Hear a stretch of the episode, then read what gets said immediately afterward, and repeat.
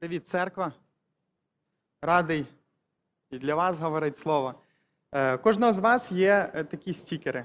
На них ви мали б написати слова заради мене. Я прошу вас, щоб ви ці стікери наклеїли десь на видне місце перед вами, можливо, на, на стуло сусіда або на екран вашого смартфону. І я прошу вас, щоб ви просто думали про ці слова на протязі проповіді. Е, Проповідь називається Заради нас. Е, Мені подобаються фільми від, такої, е, від такого кіногіганта, як Марвел. Це компанія, яка знімає фільми про супергероїв по коміксам. Одна з речей, яка мені подобається в цих фільмах, це те, що в своїх фільмах вони залишають, я знаю, це слово пасхалки, я не знаю. Це, я вам поясню зараз, що це за слово. Вони залишають пасхалки на майбутніх героїв або на інші якісь моменти важливі, які будуть відбуватись в цій кіновселеній, які будуть впливати в майбутньому. Пасхалка це такий прихований секрет для справжніх фанатів, для того, щоб коли фанат знаходить її пасхалку, він по суті отримує винагороду за свою уважність, за свою пильність. І ось я, як справжній е, фанат Слова Божого, я обожнюю Бога, обожнюю Писання, обожнюю, обожнюю шукати в Слові Божому образи на Ісуса Христа. Адже наш Господь Він в Писанні залишив багато образів на Ісуса Христа. Особливо в старому заповіті. Ця ниточка під назвою Ісус Христос червона, вона протягнута по все Писання. І я хочу запропонувати вам зараз розглянути два епізоди з життя Авраама. Перший епізод е, епізод з Содомом і Гоморою, другий епізод з жертвою сина. Перший епізод записаний в буті, 18 розділі. Історія, в якій Аврааму з'являється Господь під час того, як він сидів біля входу до свого намету. Підвівши свій погляд, Авраам побачив перед собою трьох мужів. Поклонившись, він почав служити для Бога. Під час цього всього в нього відбувається розмова, в якій один з мужів говорить до Авраама про те, що в нього народиться син. Більшість з вас через рік. Більшість з вас знає цю історію. Неймовірна історія, дуже хороша. Історія про старенького Авраама, в якого народиться син. Це сильно підбадьорило його. І ось після цих всіх обставин, після цієї розмови, е, ці троє мужів вони встали і подивилися в сторону Содому. Вони збиралися йти туди. І Авраам пішов разом з ними для того, щоб відпровадити їх. Далі я хочу, щоб ми з вами зачитали те, що відбувається далі. Буття 18 розділ, 17 вірш. А Господь сказав, що я від Авраама втаю, що я маю зробити. Цей же ж самий розділ, 20-21 вірш. І промовив Господь через те, що крик Содому і Гомори великий, і що гріх їхній став дуже тяжкий, зійду ж я та й побачу, чи не вчинили вони так, як крик про них, що доходить до мене. Тоді їм загибель, а як ні, то побачу. Господь відкриває по суті свої плани для Авраама. Що відбувається далі? Авраам починає заступатись за Содом. Він починає заступатись за місто, яке по суті було недостойне захисту. Авраам каже, чи погубиш, Авраам каже до Господа, чи погубиш також праведника з нечестивим? Може, є 50 праведників в тому місті? Чи не пробачиш тій місцевості заради 50? Потім Авраам каже, заради 45, заради 40, 30, 20, 10. Авраам заступається за це місто. Він, по суті, бореться за них. Між іншим, він осмілився говорити до Бога про, про, про них, захищати. Між, між іншим, Авраам сам визнається, коли говорить до Господа: Оце я осмілився говорити до Бога свого, а є порох і попіл. Але все одно продовжує боротись за Содом, продовжує переживати за них, по суті, змагається з Господом. Другий епізод життя Авраама записаний в бутті 22 розділі. Після певних подій в житті Авраама, історії з Содомом, історії з врятуванням його племінника Лота від руки царів, які захопили його в полон, відбувається наступне. Давайте зачитаємо з вами. Буття 22 розділ з 1 по 3 вірш. І сталося після цих випадків, що Бог випробовував Авраама, і сказав він до нього: Аврааме, а той відказав: Ось я, і промовив Господь: візьми свого сина, свого одинака, що його полюбив ти, Ісака, та й піди собі до краю моря, і принеси там його в цілопалення на одній із тих гір, що про неї скажу тобі. І встав Авраам рано вранці, свого осла осідлав, і взяв із собою двох слуг та Ісака, сина свого, і для цілопалення дров нарубав, і встав і пішов він до місця, що про нього сказав йому Бог.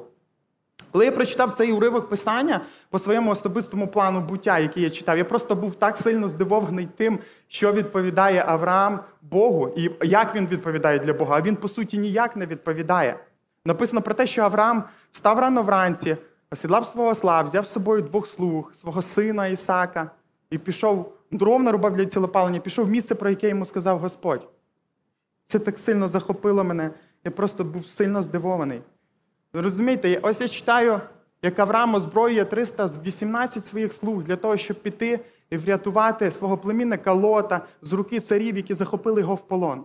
Ось я читаю, як Авраам заступається за Содом, місто, яке так сильно кричить про свій гріх, що аж всезнаючий Господь спускається для того, щоб особисто впевнитись, чи то є так. І Авраам стоїть і заступається за них перед Богом. А в ситуації зі своїм власним сином він не каже нічого, окрім маленької фрази Ось я. Це так сильно захопило мене. В цій історії син залишився живий. Я знаю, що ця історія символізує нашого Бога, який так сильно полюбив світ, що віддав сина свого єдинородженого, щоб кожен, хто вірує в нього, не загинув, але мав життя вічне. Але разом з тим, я побачив в Авраамові, я побачив Ісуса Христа, я побачив те, що робить заради нас Ісус Христос. Він віддає себе заради нас. Авраам дбає про інших, але не дбає про своє власне. Ісус Христос дбає про нас і не дбає про своє власне. Відкрийте, будь ласка, послання святого апостола Павла до Филипян, другий розділ. Ми з вами будемо читати з 4 по 8 текст. Филипян, другий розділ, з 4 по 8 текст. Нехай кожен дбає не про своє, але кожен і про інших. Нехай у вас будуть ті самі думки, що й у Христі Ісусі. Він, бувши в Божій подобі, не вважав за захват бути Богові рівним, але він умолив самого себе, прийнявши вигляд раба, ставши подібним до людини і подобою ставши як людина. Він упокорив себе, бувши слухняний аж до смерти, і то смерти хресної. Отже, що зробив Ісус Христос заради нас? Давайте зануримось в це більш детально, тому що це, це так сильно. Павло говорить про те, що він, бувши в Божій подобі, не вважав за захват бути Богові рівним. Хоч Христос і був в Божій подобі, був Богові рівним, Він не вважав це скарбом, за який варто триматись. Більше того, він не намагається змагатись з Отцем у званні. Його відношення тут на землі, те, що він говорить сам про себе, описане в Івана 5 розділі, 19 вірші, здається. Ісус Христос говорить про те, що син не може робити нічого сам від себе, тільки те, що він бачить, що робить отець. Бо що робить він, те так само і син робить. Він виявляє свою залежність від Отця. Він говорить про те, по суті, він говорить про те, що він робить те, що робить отець, він бореться за нас разом з Отцем. Також його відношення до самого себе описано в Івана 14 розділі 28 вірші, де Ісус Христос говорить про те, що бо більший за мене Отець. Христос залишає свою божественність на користь, на користь того, що далі говорить Павло. Він умалив самого себе, прийнявши вигляд раба, ставши подібним до людини і подобою ставши як людина. Христос спустошив свою божественність. Він, будучи звеличеним, будучи на одному рівні з Богом, залишив всю свою, все своє залишив для того, щоб нас одягнути в свою славу. Він задягнувся в людяність для того, щоб нас задягнути в свою славу. Це не означає, що Христос позбавив себе божественності. Ні. Він позбавив себе можливості використовувати цю божественність заради власної вигоди. Один з епізодів епізодів життя Ісуса Христа, який говорить мені про те, що Він дійсно відмовляється від того, щоб використовувати свою божественність заради себе. Це момент, коли Ісус Христос, коли диявол спокушає Ісуса Христа в пустині. Ви пам'ятаєте цей момент, цей відрізок в Писанні? Як Христос відповідав для сатани? Е, диявол каже до Ісуса Христа: зроби з цього каменю хліб. Ісус Христос у відповідь каже йому: написано, не хлібом самим буде жити людина, але кожним Словом Божим. Чи міг Ісус Христос зробити з того каменя хліб? Та міг, да дуже легко міг, але Він умолив самого себе заради нас. Диявол каже: Я дам тобі владу і славу, поклонись переді мною. Ісус Христос каже: написано: Господеві Боговому своєму вклоняйся і служи одному йому, будучи Богові рівним, будучи на одному рівні з Богом. Він мав владу і славу, про яку диявол навіть мріяти не може, але він умолив самого себе заради нас.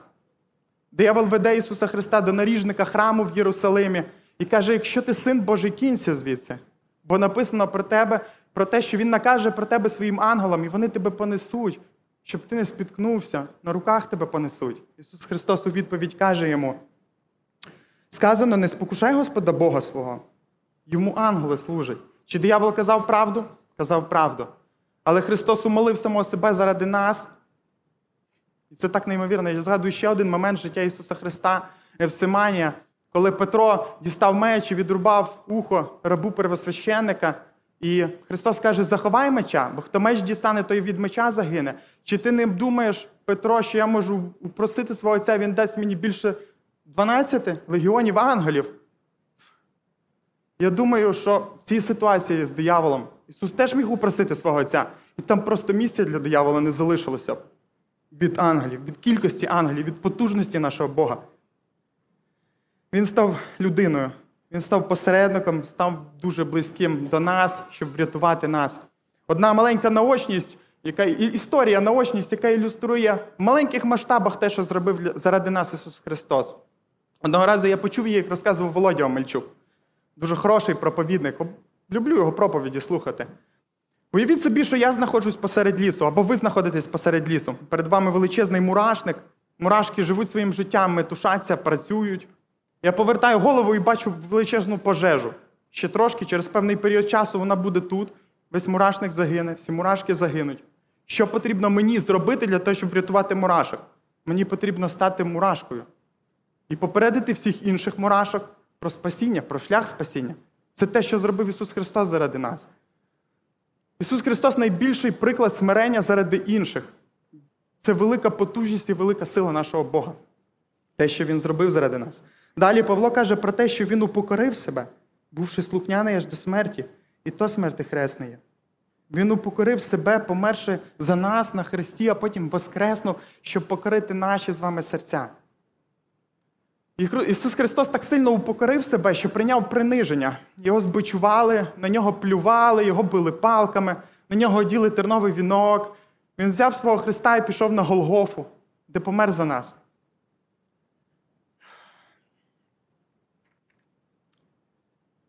Його розіп'яли.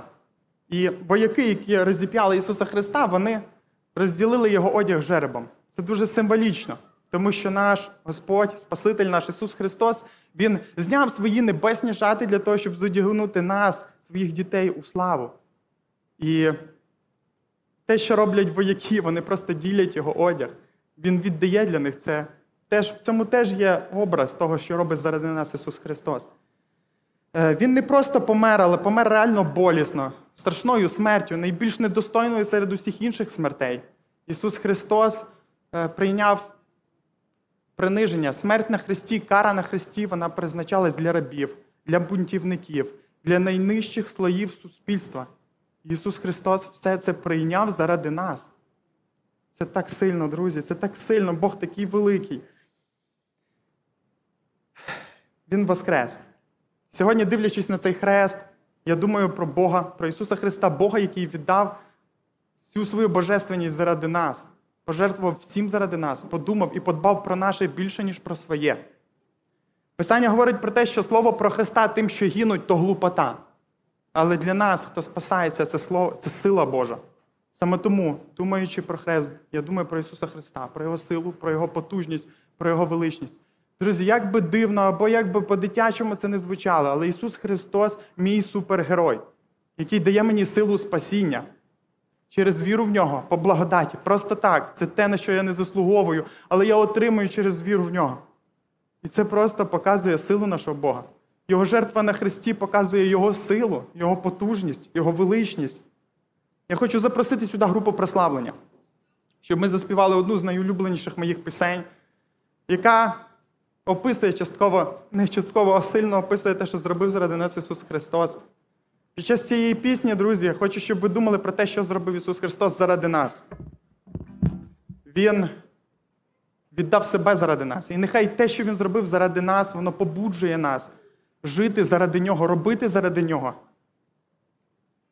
Якщо у вас будуть бажання, якщо у вас буде бажання під час цієї пісні вийти сюди і молитися, прийняти Ісуса в своє серце, це буде просто неймовірно. Ми будемо дуже раді. Тому думайте, думайте про ті слова, які записані у вас на стікерах.